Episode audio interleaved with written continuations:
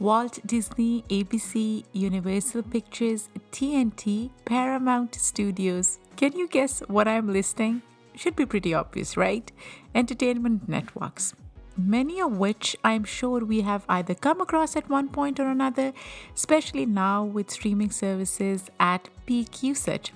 Now, here's a harder question Can you name a movie or show from each of the companies? How about an actress in that show?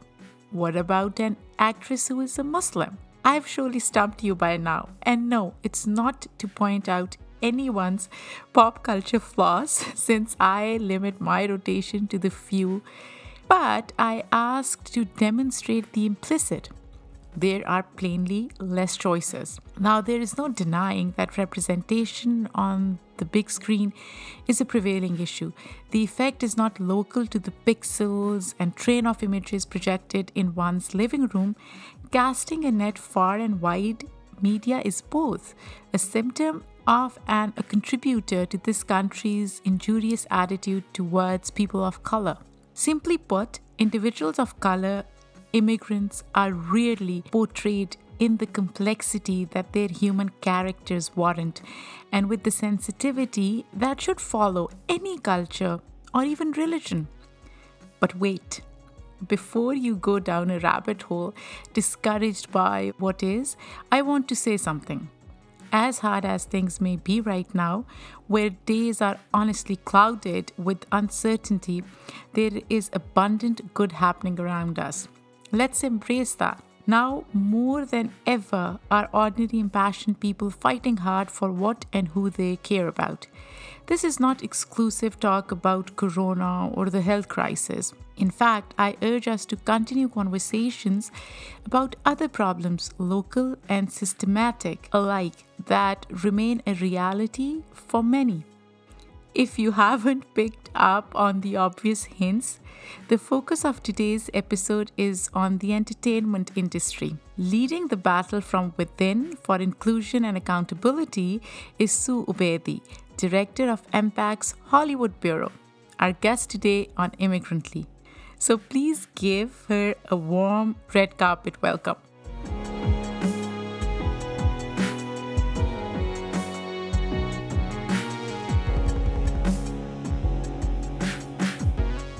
If we want to see change, then we have to change it with our actions. And if we can't change it with our actions, then we can, you know, we can change it with our heart or what have you.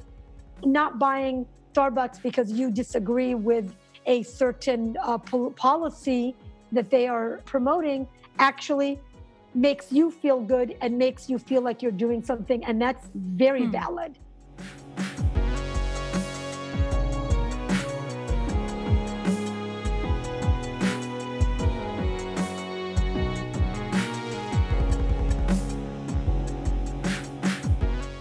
Thank you so much for coming on my show. I'm so excited. I have so many questions. So, we'll start with your title. Your title is Director of MPAC's Hollywood Bureau. Yes, the Muslim Public Affairs Council. That's what MPAC stands for and I am the director of the Hollywood Bureau. So, judging by name alone, you know, I could or anybody could settle for a host of bios, right?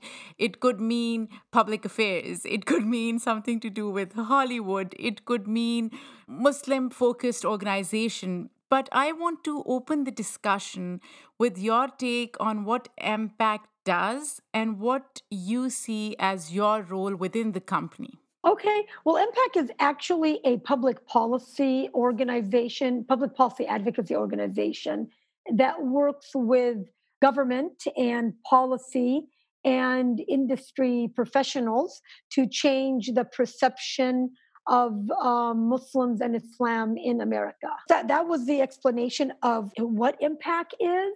The MPAC's Hollywood Bureau works exclusively with the industry.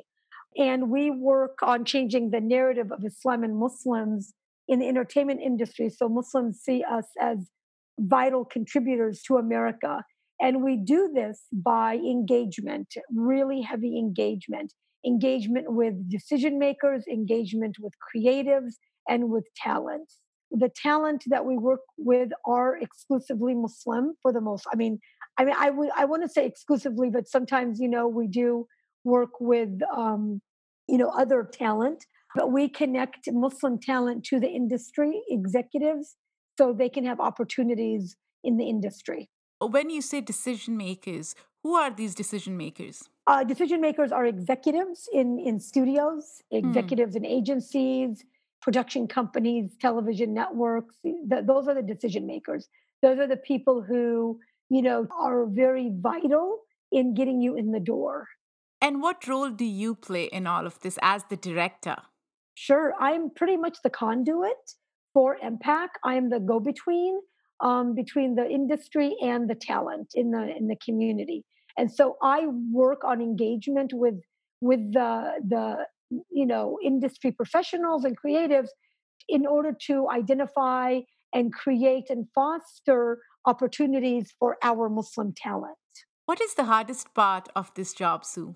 The hardest part of this role is that there's not enough of us to go around, us meaning people, Muslims who are doing work in the industry. We're a mm. little bit behind other communities where they have a stronger foundation in the industry. You know, culturally speaking, Sadia, this industry, the entertainment industry, is not an industry our community, our immigrant community, I shouldn't say our community, and I'm general, uh, uh, generalizing, I understand, but for the most part, the immigrant community, you know, did not see this as a industry that is where they want their kids to start a, a career, where their kids wanted where they wanted their kids to be a part of.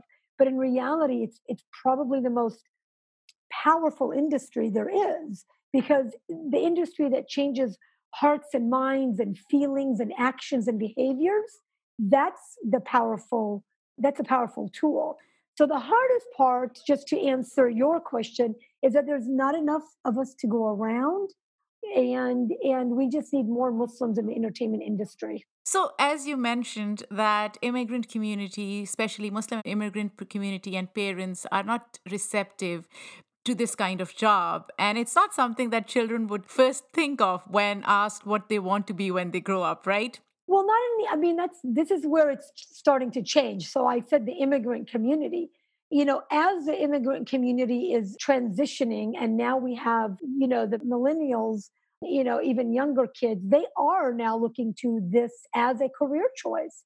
So it's not the same as it used to be 15 years ago. Why do you think it's changing now with the newer generation? Oh, because they are seeing kids these days, you know, young adults are seeing this industry as a way to create social and behavioral change hmm. in society. So while policy is very important, you know, to create legislation that will, for example, punish someone from committing a hate crime against another community member. It is this industry that creates understanding and empathy where it would be unacceptable to commit a hate crime if it were to work the way it should. Laws can protect us, but stories can tell us how to feel. So, yes, to, to create that change. So, so what led you to this career at MPAC? What was the trigger for you when you were growing up?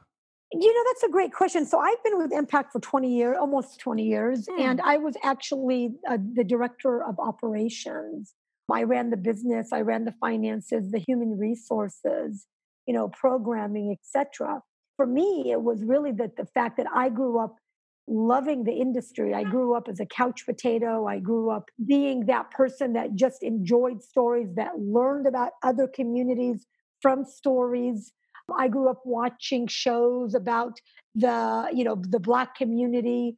I grew up watching shows about, you know, people that were different than I am, Asians as well, you know. So I and so many other communities. And in the past 10, 15 years, you, you know, I've been watching shows about the LGBTQ community. And so that's also changed how I feel about other communities. And not that I not that I was a racist or a bigot against them, but I'm what I'm saying is it opened my eyes about those communities that I didn't know much about and it created empathy. Do you know what I mean? And a lot of times we don't see our pain. We don't see somebody else's pain. Yeah, yeah. So you understand what I'm trying to say. Like it, we see our pain more more important than someone else's pain, and we can't. That's the, that's the wrong way to go about it because we are one one humanity. So you're saying that storytelling helped you retrain your brain to be more empathetic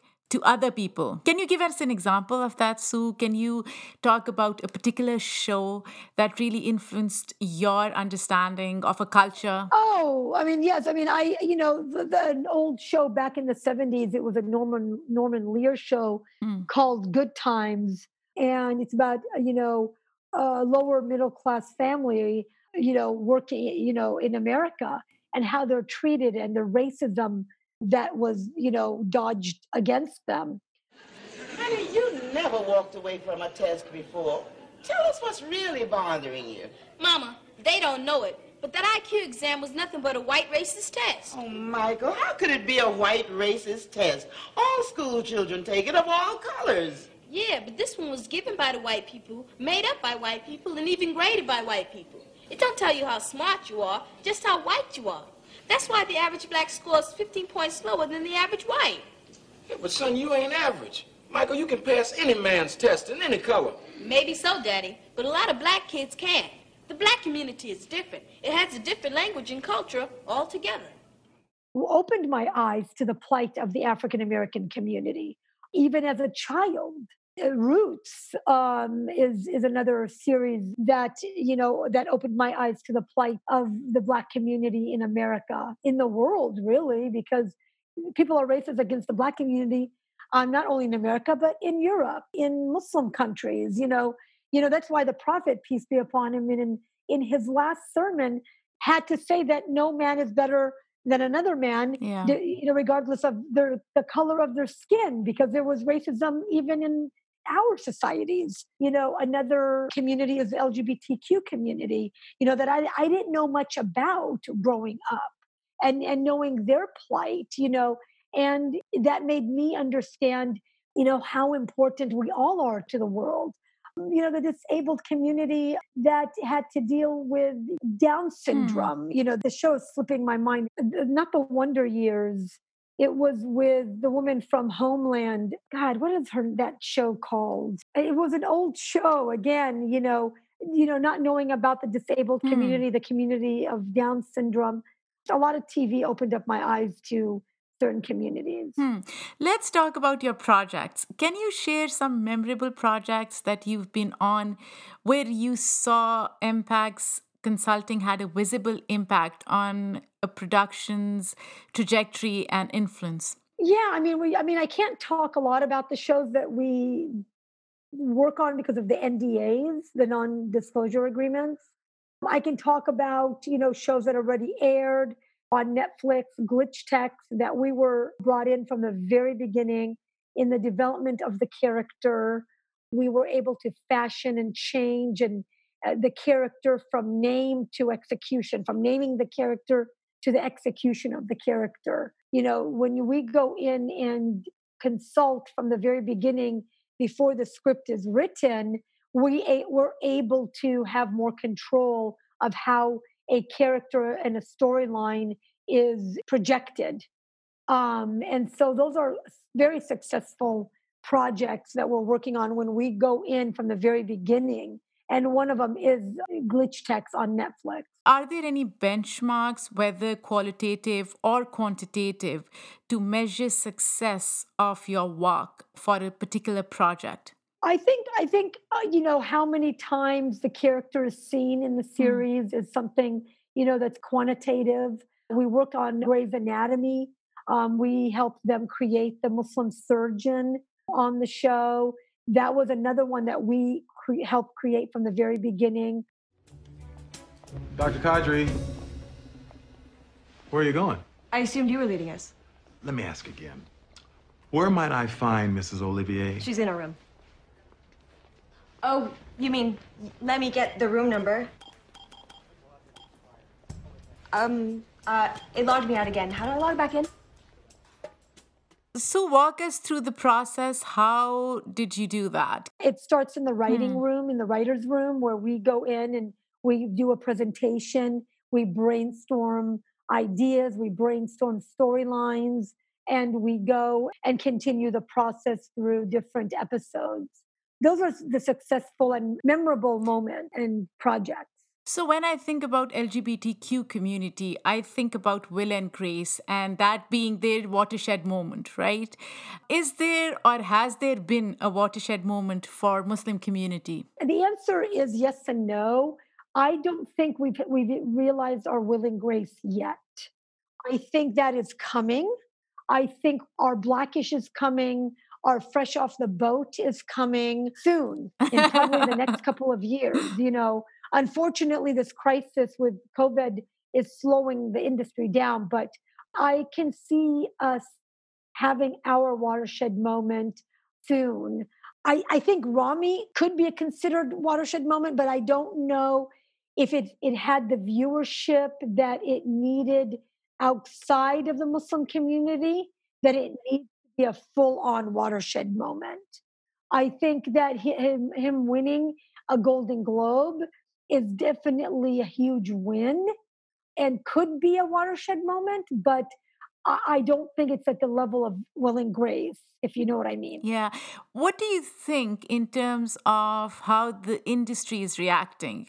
Is it like, is there a lot of pushback from the industry, or as a whole, is the industry more receptive to the idea of changing those stereotypes around Muslims? I think that's a great question. I think that after the president was elected, no, not after the president, he was after he ran for the presidency.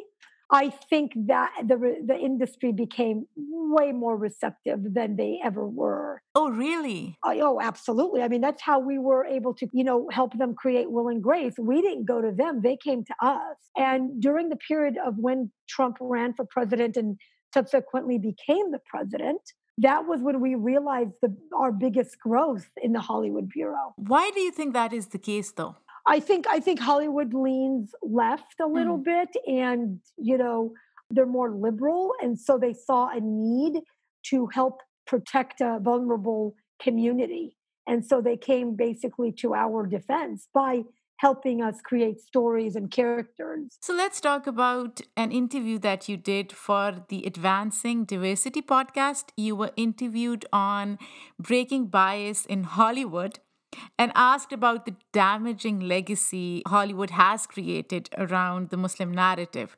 Now, what from what I understand, the harm is not just institutional, right? It is also the fact that for consumers, what we see on TV is often consumed as the whole truth, which, by the way, it isn't, right? Now, my question is twofold. First, it sounds like there is this upstream engagement that happens with MPAC and it's consulting. However, there are scenarios where the script is already out and run and you notice that it falls a victim to the prejudices that MPAC actively warns against. Now, I have one show in mind that I really want to talk about, and that is Homeland. It is one of the most bigoted and ostensibly violent show, right? Their season four, in fact, was focused on Pakistan, and I grew up in Pakistan. And the country was represented as undemocratic, war stricken. The accent that was used for people to represent Pakistanis was completely off base. Now, by the grace of God, we will strike the heaviest blow at the Crusaders who occupy our country. How long have they flown over our homes? bombed our weddings and funerals, murdered our women and children. We will drive them from our skies. We will show their crimes to the world. I felt like there are so many discrepancies in that show, whether cultural, linguistic, geographic. Yet the show has a very strong, loyal following. What is MPAC's role in holding Hollywood companies like, say, ABC accountable on their content after it has been broadcasted? Just so you know, we didn't really consult on Homeland. That wasn't really one of our projects. We did have a roundtable at one point with the writer's room when we saw that the direction was going in a certain way. I think it was after season four, though. It was like probably five. And by the way, then, you know, we did notice I do, I, you know, I don't watch the show regularly. I have heard the show got better as it neared the end. I don't know if you're still watching the show. Oh, I don't watch it. I just watch snippets of it because I I have boycotted yes. it basically. I, I understand, and and they heard the community loud and clear. And since I think season five, I believe they they got a lot better. And I've I've I've heard comments like, "Wow, you know, did you see this episode? It was really awesome." So I don't think it's fair for us to fully talk about it because we're both not watchers of the show on a on a regular basis. But I'll just talk about it in in in the spirit of your right. question, and that is, eh, you know, how can we hold Hollywood accountable after something has aired? Is that correct? Yeah. Is, okay, thank you. I just wanted to make sure I understood your question correctly.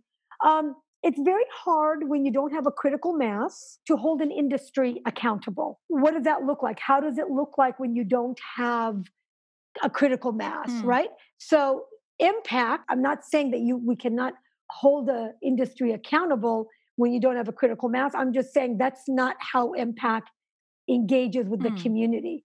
We would rather go in and say, look, we've noticed that the you know the content is problematic.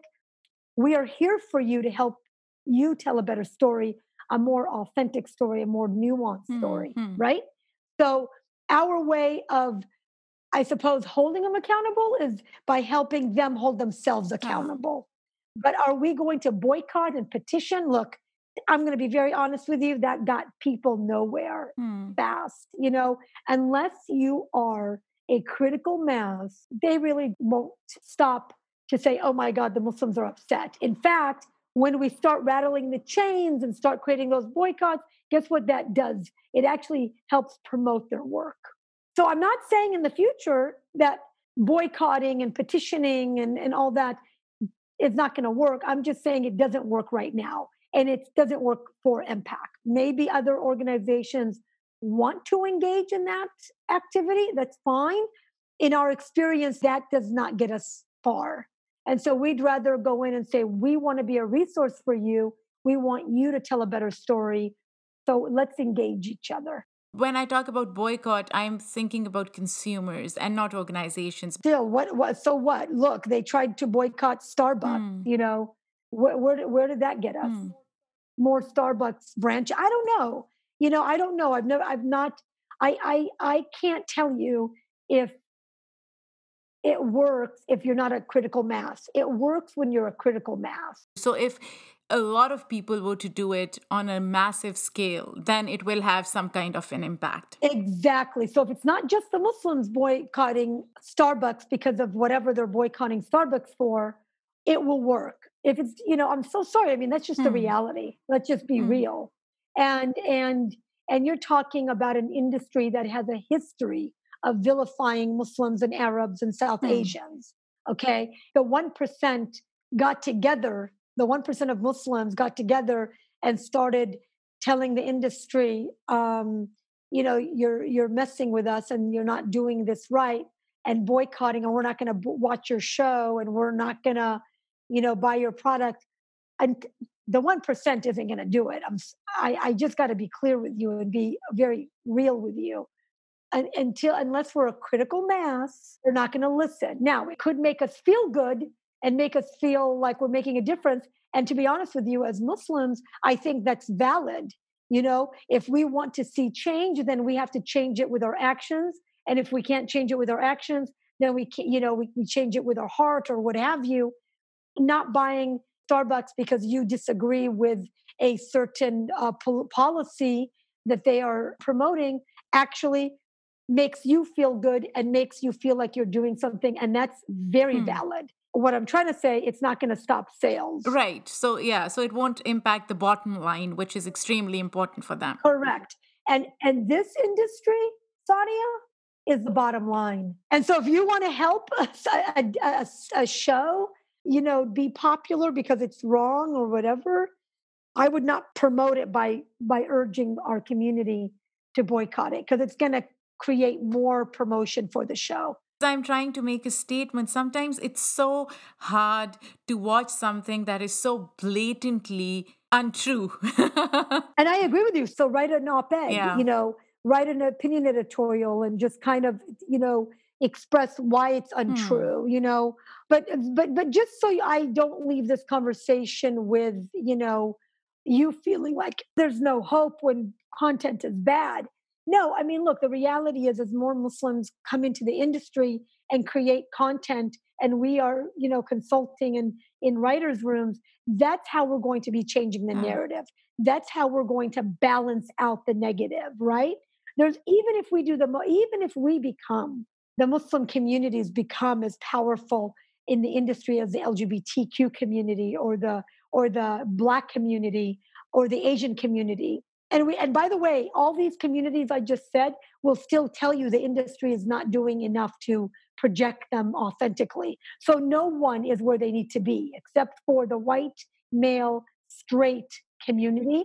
No one no one is where they need to be. Even women are portrayed you know in a negative weak uh, t- uh, manner a lot of times. Do you know what I mean? yeah. So if you, how are we going to tip the scale? We're not going to tip the scale by by boycotting. We're going to tip the scale by making sure that our screenwriters have the skills and talent they need to become, you know, competitors in the industry.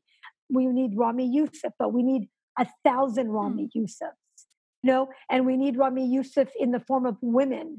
We need Ramy Youssef, you know, Youssef, you know, who can sell a show to a Hulu Yeah. to we need a Mo, Mo Amer, we need you know a Maz Jobrani, we need you know a, a Maysoon Zayid who you know is a regular on on General Hospital and who's disabled and who's hmm. Palestinian. We need a hundred of these people. But do you think, Sue, people know that these actors exist other than Ramy Youssef? No, you're right. They don't. They really don't. But that's why we need that critical hmm. mass. So, in terms of the audience, and I'm not talking about Muslim audience, I'm talking about audience in general. What advice, if any, can you provide the viewers who want to be more mindful of what they are consuming, but they also want to find enjoyment in what's on media? Right, right. You don't want to be. You don't want to be preached Yeah, to. Yeah, yeah. absolutely. Uh, I mean, look, expand your horizons. Expand your horizons. Get out of your comfort zone. And and and really, it's I'm addressing the people in Middle America who who are sitting on the fence, who don't know much about Muslims, who, you know, they kind of know a little bit, but the, what they know might be negative. You know, you want to challenge them to get out of their comfort zone and watch shows that are How do I challenge those narratives for somebody who's sitting in middle America? I mean, look, I think you're a storyteller. Write stories, tell stories that you could pitch hmm. to, you know, to trade magazines, to, you know, evangelical magazines, to, you know, I mean, look, it's hard. It's not Yeah. easy. But how did how did the LGBTQ co- community do it? They did it little by little, right? And and again, because this industry, Sadia, has historically not been the industry that we've been playing in, we're playing catch Hmm. up and we will catch up. I promise you, we will catch up. And when we do, it's going to be so different. And I know in one of your questions, you said 20 years. I don't think it's going to take 20 years. No Yeah. way. It's going to take five years, three to five years. Because again, the immigrant population is transitioning hmm. out. We have millennials who will not be okay with no. And we have millennials who are talented, who are finding hmm. ways of getting their content on the air, whether it's YouTube, whether it's through their cell phone, whether it's the, the streaming platforms, I don't know. Our learning curve is not going to be as steep as other communities. And media interface, as you said, has changed. Podcasting as a medium, we see YouTube as a we- medium. So I think that has absolutely. changed. Twitter, is Twitter, a, you exactly. know, is a medium, you know, to to tell a story real quick. So we what what other communities did not have, we have, and we now also now have finally, finally, finally a community that sees this industry as a, the powerful industry that it is. So, what shows are you watching right now, Sue? Are there any particular shows that you are watching? I mean, don't laugh, but I'm still I'm still in love with um, broadcast television. I'm still watching Grey's Anatomy. I'm still watching Blackish. Ah. I'm still watching Will and Grace. Absolutely. And in the end, this is the question that you mentioned when you're talking about 20 years. I asked where, where do you see America and its media industry in 20 years? So I'll revise it and say, where do you see it in five years? And what's next for you? Well, I mean, so, so those are, let me answer the first one. In five years, I do see that, you know, more talent will be be highlighted from underrepresented communities. I mean, remember, America in what, 2040? The minorities will be the yeah. majority, mm. right?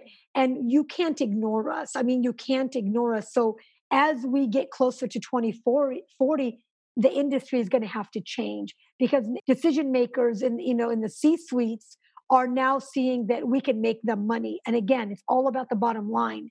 So when you know it's not only just changing the narrative to change the narrative so we can impact hearts and minds, the industry is about the money. Yeah.